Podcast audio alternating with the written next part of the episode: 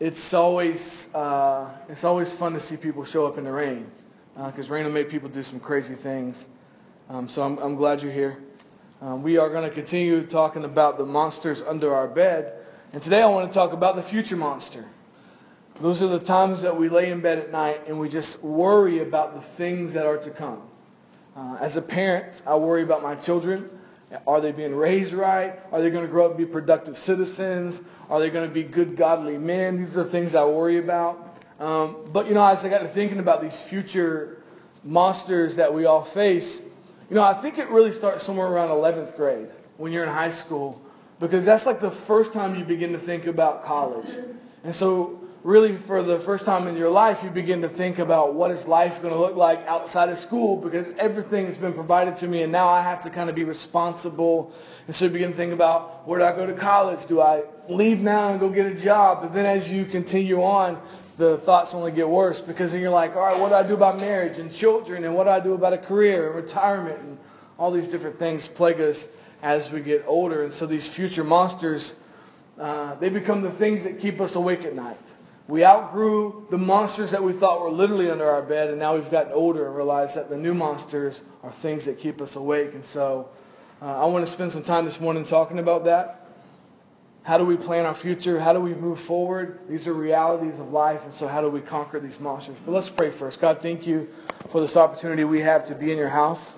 Lord, for just the blessings that you give us, that we have so freely in our country. And so today, God, as we spend time in your word, as we spend time looking at your ideals, your thoughts for us, your plans for us, help us, God, to be submissive to those things. Help us to be quick to listen to you this morning as you speak, but also quick to obedience, God, when you call us to action. I pray for each and every person here that you would do such a mighty thing in their life. And I give you glory in Christ's name. Amen. If you want to turn with me, we'll be in Matthew chapter 6. And to set the scene for you, in Matthew chapter 6, it's a part of what we call the Sermon on the Mount.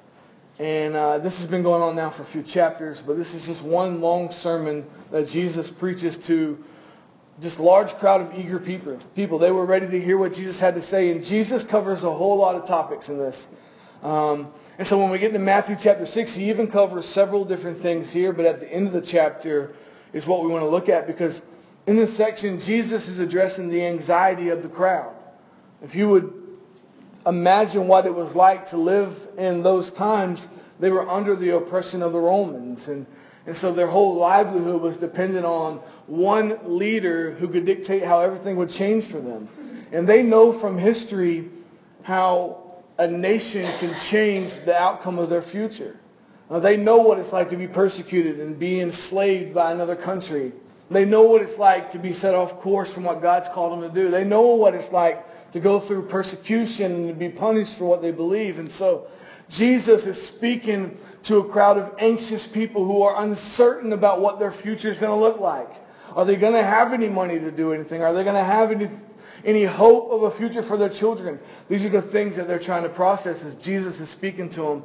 And as we get ready to look at this last half of the chapter, it really sounds similar to where we are today, right? We have all kinds of troubles that are scaring us in our future. And so Jesus offers some words of comfort to remind them that though the surroundings may change and things seem uncertain in your future, the one who controls all things is still in control. And this morning we find ourselves facing many of these fears, and it's the stuff that keeps us awake at night, our future anxieties.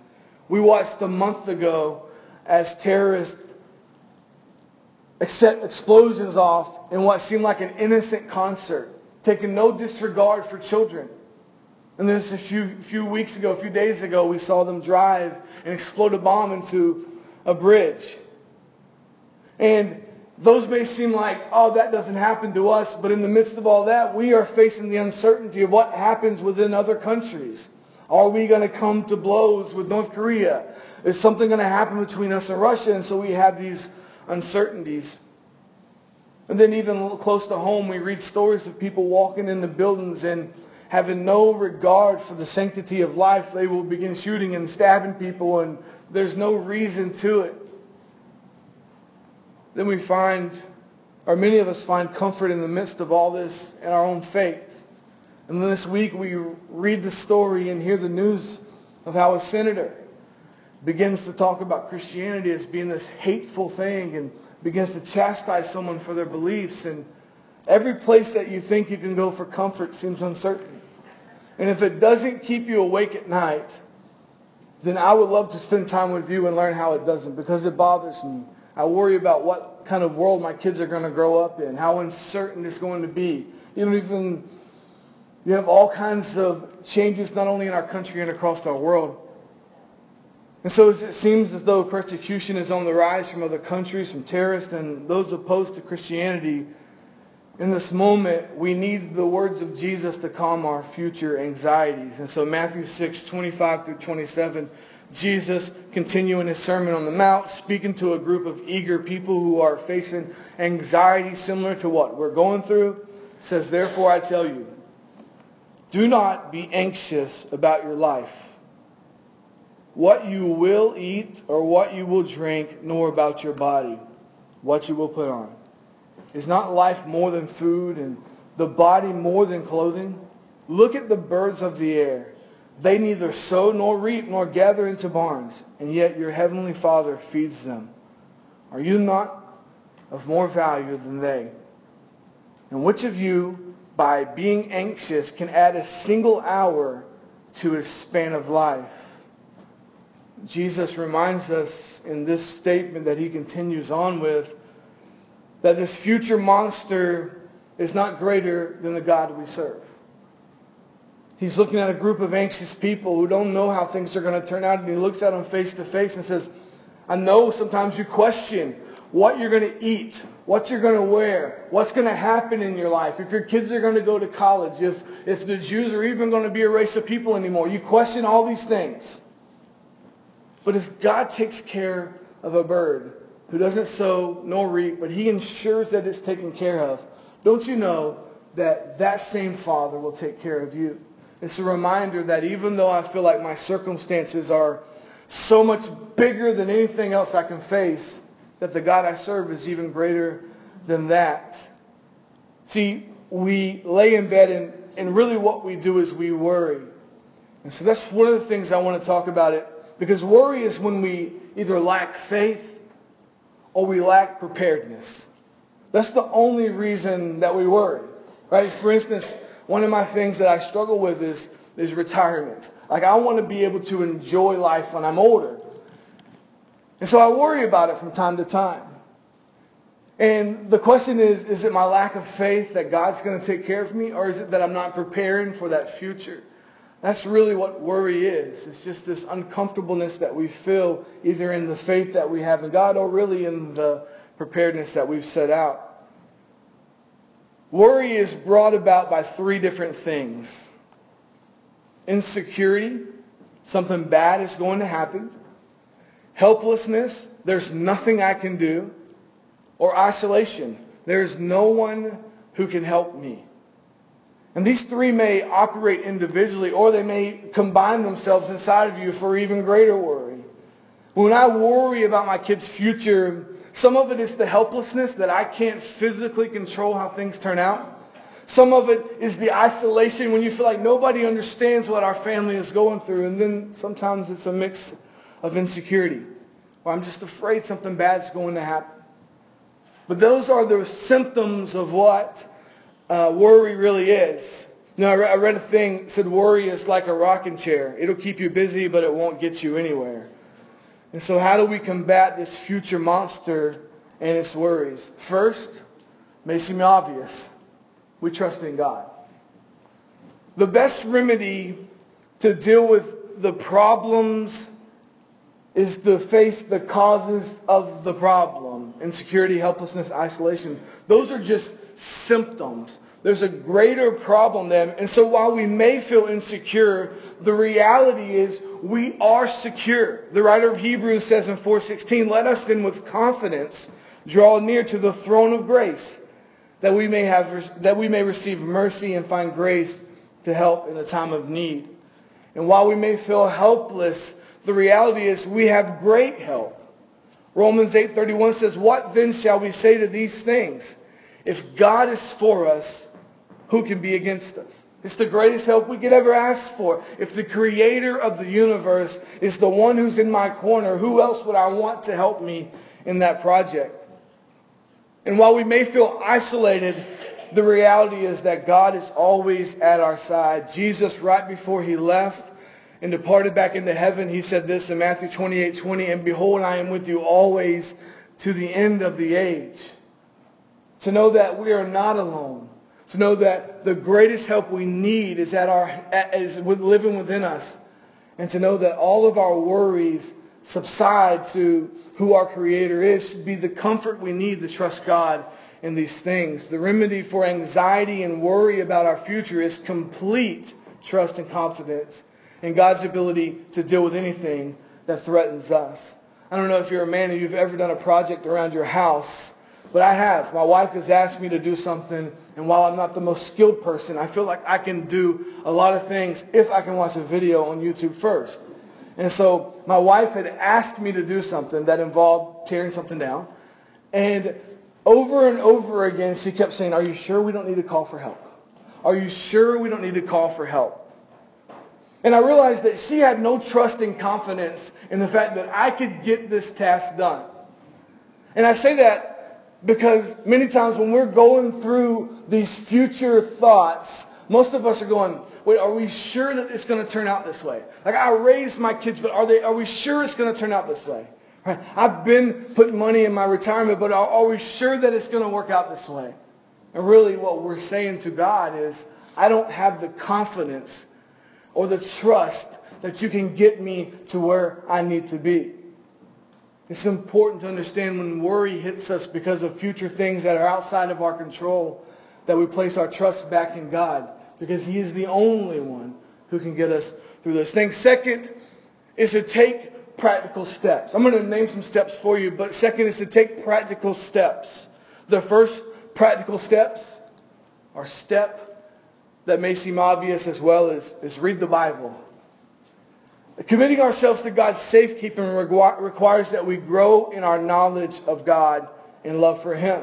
If I am to trust that God can get me through this, then I must study and have the knowledge that he's proven that he's gotten me through it in the past.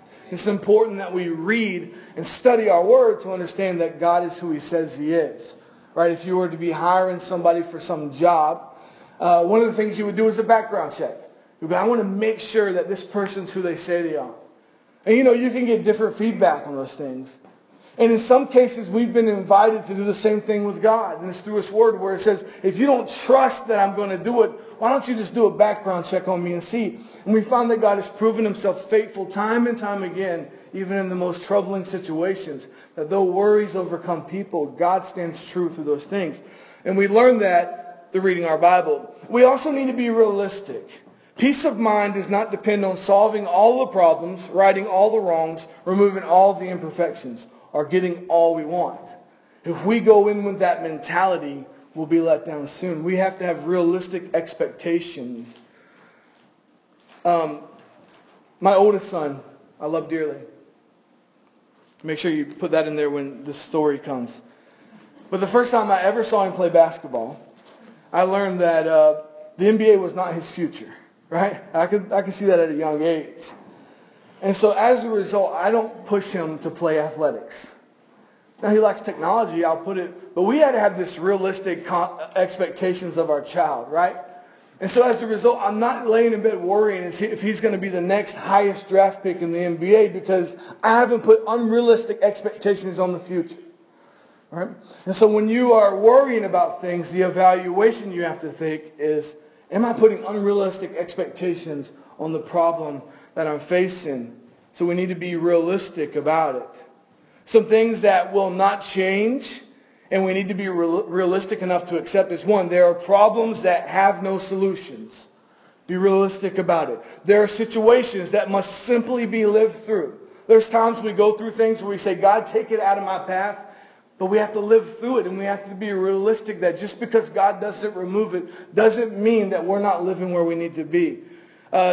William James said, "The art of being wise is the art of knowing what to overlook." See, wisdom doesn't come because we've been perfectly executed every problem we faced. Sometimes we have to look over some of our failures. Realistic knowledge of our own limitations ought to cause us to relax, to slow down. When we make a mistake, it's our understanding that our disposition from the beginning of time was to a sin nature. It means that I cannot go into complete meltdown just because I've made a mistake, right? It's because I understand that my limitations are such. Besides the noble art of getting things done, it's the noble art of leaving things undone. Sometimes moving forward means that we don't finish everything. It's not always a bad thing to leave things unfinished, because sometimes something greater is on the horizon. The wisdom of life consists in the elimination of non-essentials, meaning that I can move forward in life when I remove the things that aren't essential to the path that I want to go on. If my whole objective in life is to be a certain thing, if things are in my life that are not essential to that, that it needs to be removed. Right? We talk about fear. We talked about it last week, and we talked about how fear enslaves us and really prohibits us from doing the things God really wants us to do. I lay in fear of what my kids' outcome is going to be, but I also allow that fear to take away valuable time of impacting them.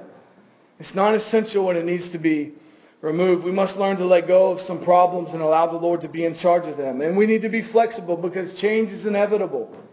We have to be resilient, adaptable, and adjustable. And under stress, if we can't bend, we'll surely break. Our faith must be in Him who changes not. There are some changes we ought to resist without compromise.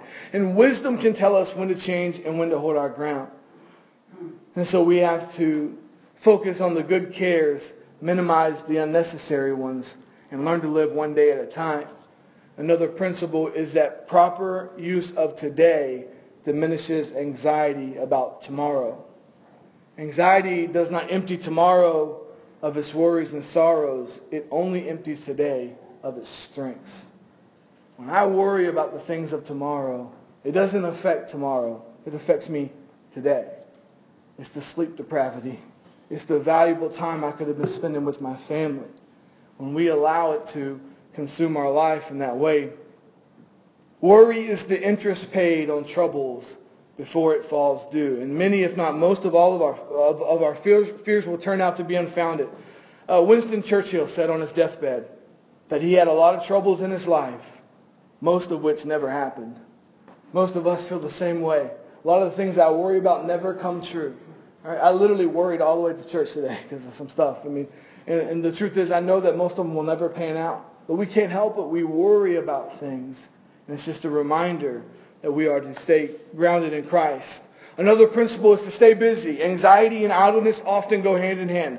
Blessed is the person who is too busy to worry in the daytime and too sleepy to worry at night. Come on. That's how I want to live my life, right? Too busy to worry, too sleepy to worry at night. Much can be accomplished, even adverse circumstances, if we will quit concentrating on what cannot be done and do what can be done. Our great business in life is not to see what lies dimly at a distance, but to do what lies clearly at hand. Another principle is to learn contentment, a lesson that Paul himself had to learn. Paul said in Philippians 4:11-13, "Not that I am speaking of being in need, for I have learned in whatever situation I am to be content. I know how to be brought low, and I know how to abound. In any and every circumstance, I have learned the secret of facing plenty and hunger and abundance and need, and I can do all things through Him who strengthens me." Paul looked at the life he had been dealt and said, I can handle this if I handle it through Christ. He learned to be content. We need to be able to rejoice in the Lord, which we can do if we continually count our blessings. And the Christian ought to be able to see the silver lining in the darkest cloud. Anxiety often comes from having too much rather than too little. And our wealth depends not so much on what we have as to what we can do without. And the last thing I want to talk about when we talk about the monsters under our bed is our children's future. I worry about my own life.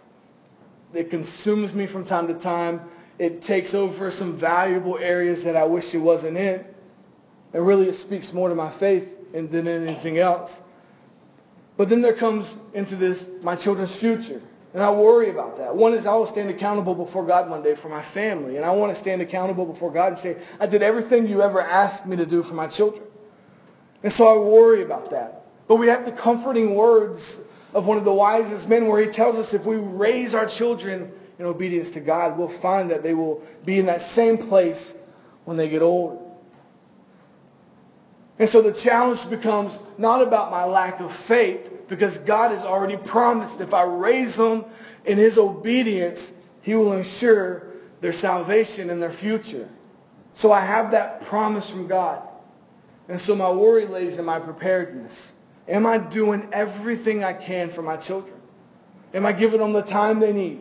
Am I giving them the love that they need? Am I giving them the wisdom that they need? Am I giving them the discipline that they need? All those things are what we contemplate when we look at our children's future, and we worry at night. And I know for me the most challenging thing is if I'm giving them the time that they need. Because we've met that person who grew up with an absent parent in their life, and we see the bitterness they come to work with, they come to our gatherings with, they come to our churches with, such a bitterness.